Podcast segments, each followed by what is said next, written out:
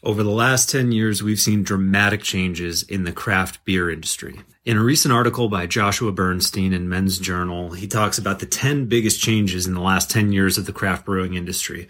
We've seen the rise of tap rooms and big beer acquisitions and hazy IPAs. We've also seen the decline of wild ales, Belgian beers, and even beer weeks in local cities. But one thing that's particularly interesting to me is the rise of cans over bottles in craft beer. Well, according to AmericanCraftBeer.com, there is good reason for the shift to cans, uh, which range from convenience freshness, and even cost efficiency for the breweries. But perhaps most importantly, it's around the sustainability efforts of the craft beer industry. You see cans weigh less than bottles.